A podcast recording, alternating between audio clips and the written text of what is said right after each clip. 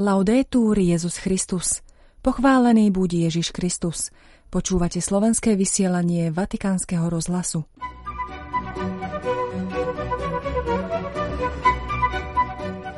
Pápež František navštíví 28. apríla Benátky. Svetý otec napísal predslov k najnovšej knihe anglického spisovateľa a žurnalistu Ostena Iveraiga s názvom Najprv patrí Bohu na duchovnej obnove s pápežom Františkom.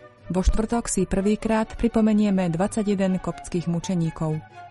Slovania v Ríme oslávili svojich vierozvescov pri hrobe svätého Cyrila. Prinášame rozhovor s účastníkom Vatikánskeho medzinárodného sympózia o permanentnej formácii kňazov s duchovným otcom Patrikom Tarajom. V útorok 13. februára vás od mikrofónu zdraví Zuzana Klímanová. Vatikán, Taliansko. Svetý Otec navštíví 28. apríla v Benátkach pavilón Svetej stolice na 60. medzinárodnej výstave umenia La Biennale di Venezia. Zastaví sa aj v tamojšej ženskej väznici Giudecca a stretne sa s cirkevným spoločenstvom Benátskeho patriarchátu. Informovali o tom dnes Benátsky patriarchát a Dikastérium pre kultúru a vzdelávanie. Svetá stolica bude mať na 60. ročníku Medzinárodnej výstavy v Benátkach svoj vlastný pavilón, ktorý pripravuje Dikastérium pre kultúru a vzdelávanie na tému Cudzinci všade. Pavilón bude venovaný téme ľudských práv a marginalizovaných osôb.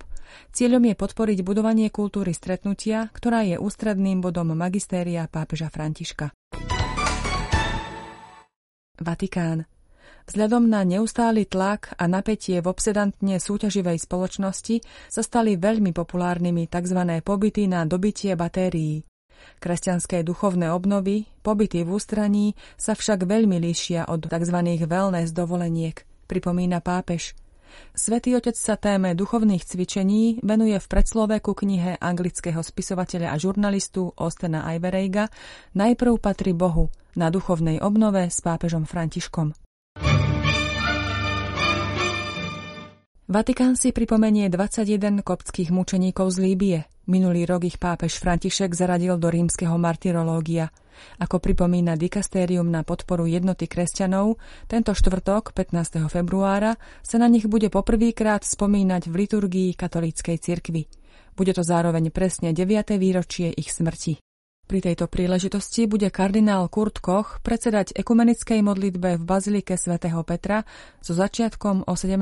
hodine, ktorú organizuje dikastérium na podporu jednoty kresťanov. Do baziliky budú prinesené k úcte relikvie 21 kopských mučeníkov, ktoré Tavadros II, patriarcha kopskej pravoslávnej cirkvi, ponúkol svetému otcovi Františkovi. Po modlitbe bude vo Vatikánskej filmotéke premietaný film s názvom 21 Sila viery, ktorý sa natáčal v rodnej dedine mučeníkov. Rím. Slovanské národy včera v Ríme oslávili nastávajúci sviatok patronov Európy svätých Cyrila a Metoda, ktorý pripadá na 14. februára, deň úmrtia svätého Cyrila. V bazilike svätého Klimenta, kde je pochovaný svätý Cyril, slávili večer svetú omšu. Slávnosti, ktorú tentokrát pripravili Chorváti, predsedal monsignor Petar Palič, biskup Mostar Duvno v Bosne a Hercegovine. Súčasťou slávnosti bola sviečková procesia k hrobu svätého Cyrila a napokon neformálne občerstvenie.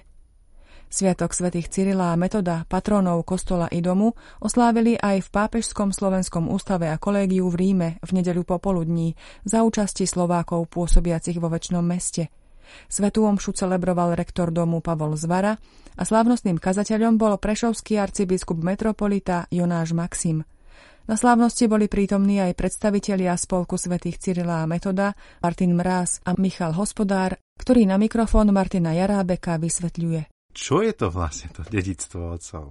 No je to dôležité poznať, hlavne aj pre mladú generáciu, lebo keď nemáme tie korene ukotvené v tej tradícii, ktorá je nám vlastná, a to je tradícia cyrometocká, tak potom sme vystavení rôznym porivom ideovým a potom, keď nie sú korene, tak nie je ani ovocie.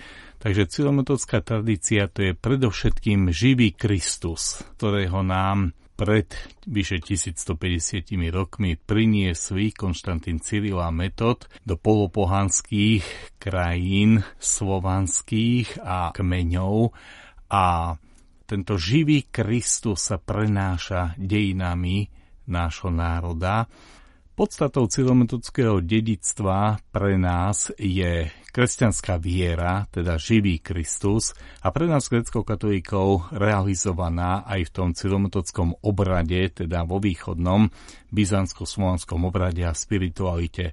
Súčasťou tohto dedictva je aj vernosť apoštolskej stolici, pretože svätých Cyrila metoda si vedia prisvojiť aj nie katolické cirkvy, ale oni tým gestom, že boli si pýtať povolenie a dali posvetiť nové preklady bohoslužobných kníh, tak vlastne ukázali, že stoja pevne na pozíciách katolicizmu a že tento model cirkvy priniesli aj ku nám a je stále živý a my sa z toho tešíme.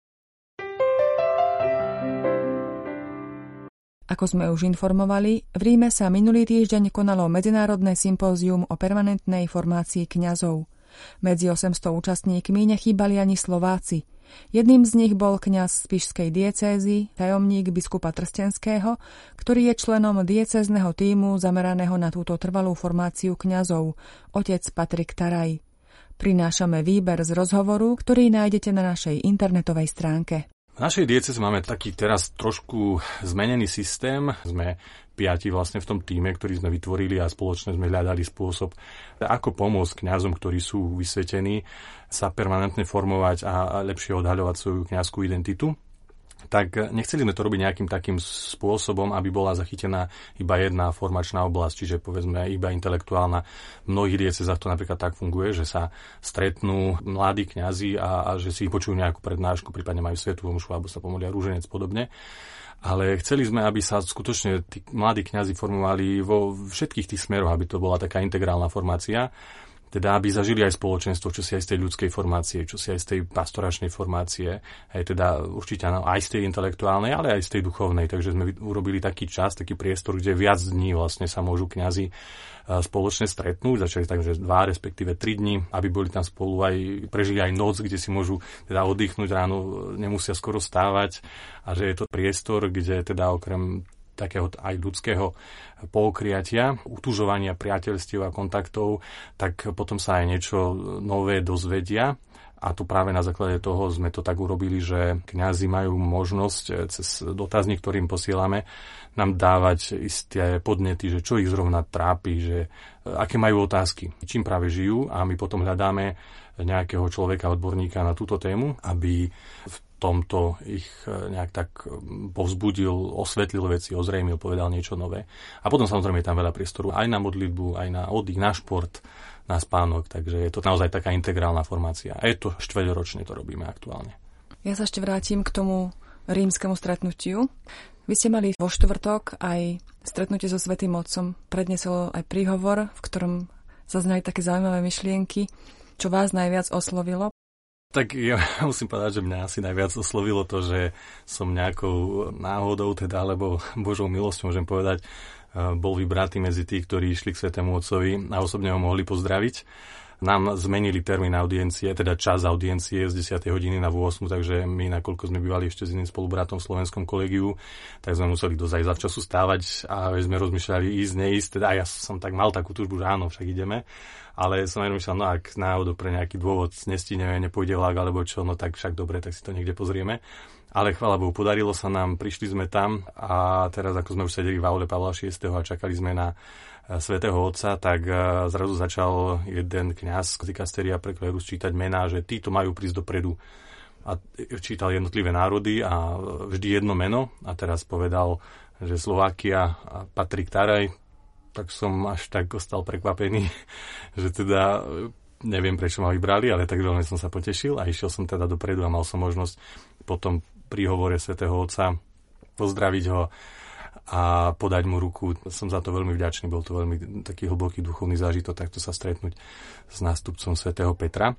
Svetý Otec tam rozberal také tri body, z ktorých mňa osobne najviac oslovil druhý bod a myslím si, že je to veľmi dôležité, v ktorom rozoberal, že kňaz by mal byť človek, ktorý je nejak tak zasadený do Božieho ľudu a vníma sa ako súčasťou Božieho ľudu. Ja osobne e, si spomínam na časy mojej formácie, keď mi viacerí kňazi tak nejak pripomínali, že tým, že budeš vysvetený, príjmeš kniazskú vysviacku, že jednoducho to je moment, kedy sa máš odstrihnúť od rodiny a od tých, ktorí dovtedy teda ti boli nejakí takí, že tvoji priatelia. Mne to znelo dosť tak drasticky a nerozumel som, prečo by to tak malo byť. Potom ma veľmi prekvapilo, keď som už bol tu na štúdiách v Ríme a túto tému otvoril práve Svetý Otec, keď sme boli na jednom stretnutí s ním. Bolo to stretnutie kleru rímskej diecezy a on tam povedal, že prosím vás, udržte si pekné vzťahy s rodinou, že je to veľmi dôležité mať také zázemie, správne zázemie doma. Isté, že nemá to byť tak, že kňaz každý druhý deň je doma, lebo že sa jednoducho nevie nejakým spôsobom odlúčiť od rodičov. Nie, to, má to byť isté také, že kňaz je samostatný, ale že má tie e, vzťahy e, udržať jednak so svojou rodinou, jednak so svojimi priateľmi, ale potom aj v tom takom farskom spoločenstve, že vytvárať také normálne zdravé vzťahy a uvedomovať si, e, lebo ak kňaz zostane niekde na nejakej výšine, ktorú si sám vytvorí alebo ktorú mu iní vytvoria, nemá absolútne pojem o tom, že, že čo vlastne bežní ľudia riešia, aké majú otázky. Ale ak kňaz si uvedomuje, že ja som jeden z Božieho ľudu, ja som jeden z nich a s ním kráčam, kňaz, ktorý vychádza z ľudu, patrí do toho Božieho ľudu a je poslaný pre ľudí. A tak pekne, veľmi pekne zaznelo, my sme to tak potom prepojili aj v tých pracovných skupinkách, ktoré sme mali tam zaznievalo také, že je veľmi dôležité, aby kňazi mali naozaj také pekné zdravé vzťahy, najmä povedzme s rodinami, že mať rodiny, ktoré sú isté, že také veď so všetkými, ale zvláštne možno takými peknými, uplnenými rodinami, kde manželia žijú pekne manželský život, majú deti, E, ktoré vychovajú vo viere a, a že mať takéto priateľstva kňazovi tiež veľmi pomôže. A ak sú to úprimné priateľstva, môžu mu dať takú veľmi peknú spätnú väzbu aj ohľadom jeho osobného života, ale potom aj ohľadom pastorácie, že ako by asi mala vyzerať. Takže mňa toto tak najviac oslovilo na tom, čo Svetý Otec hovoril. V dnešnej dobe kňazov je teda málo, takže aj z tohto hľadiska sú veľmi vzácni a veľakrát majú aj e, veľa farnosti na starosti, no je to náročné. Potom je veľa vízie určite či tí kňazi nejak aj vyhľadávajú pomoc, keď sú v kríze, alebo zostanú s ňou sami, že ako sa to vlastne rieši v cirkvi? Túto otázku sme dosť často riešili práve aj v tých e, diskusiách, ktoré sme mali počas tohto sympózia. Zaznelo to aj v niektorých prednáškach a to, čo si ja odnášam aj z tohto sympózia, čo je taká veľmi silná myšlienka pre mňa, ktorú chcem aj predniesť e, otcovi biskupovi v dieceze a, a na ktorou chceme porozmýšľať, tak to je vytvoriť nejakú takú možnosť istého sabatického programu pre kňazov, lebo totiž problém dnešnej doby je ten, že tá doba je strašne rýchla a strašne sa mení. A tak aj kňaz, ktorý dnes si myslí, že OK, som zakorenený vo veciach, ktoré sú pre mňa pevné a mám tom jasno, tak raz, dva sa to všetko môže zmeniť a zrazu bude v takej kríze, že nebude vedieť, čo ďalej. A preto je veľmi dôležité a bolo to tam zdôrazňované práve aj od ľudí, ktorí teda sú predstavení na dikasteria alebo od iných biskupov, kardinálov celého sveta, ale potom aj v tých skupinkách bolo to aj medzi takými dobrými praktikami, ktoré boli vždy predstavené každý deň, že aké sú nejaké také dobré skúsenosti s tou permanentnou formáciou, tak práve pripravenie nejakého takého sabatického programu pre kňazov ktorý nemá byť takým, že nič nerobením, ale skutočne takým hľadaním odbornej pomoci vo chvíľach, e, kedy kňaz cíti, že to potrebuje. A to už nemusí byť, že už je koniec so mnou. Hej, a, a aj toto je možno taký e, pohľad, ktorý treba zmeniť, že sabatický program nemá byť iba pre tých, ktorí už nevedia, čo ďalej a už sú pomaly jednou nohou na odchode z kňazstva. Ale skutočne pre každého kňaza, aby raz za čas, tak ako Ježiš volá, že choďte na ústé miesto a odpočíňte si a mať takéto miesto, ísť kde si. U nás na Slovensku napríklad je veľmi pekný program, ktorý sa koná v Lukovom dvore pri Nitre, taký volá sa to, že Holidays pre kňazov, je to taký mesačný program, sabatický. Sme tam veľmi vďační, otec Andrej Darmo to má na starosti aj so svojím tímom, ktorí to pripravujú. A ideál by to bolo, keby to bolo takto v každej dieceze. A keby otcovia biskupy prípadne aj niečo takéto podnietili, aby každá dieceza mala taký sabatický program pre kňazov, kde budú môcť jednak si odpočinúť, jednak načerpať intelektuálne, ale aj fyzicky a jednak aj kde by boli k dispozícii odborníci, čo sa týka aj psychológie, ale potom samozrejme aj z toho duchovného života a podobne. Takže Tie nároky, ako spomínate, áno, sú veľmi veľké na kňazov a teda toto je jedna z vecí, ktoré môžu pomôcť a sú skutočne účinné dnes. Milí poslucháči, do počutia zajtra. Laudetur Jezus Christus.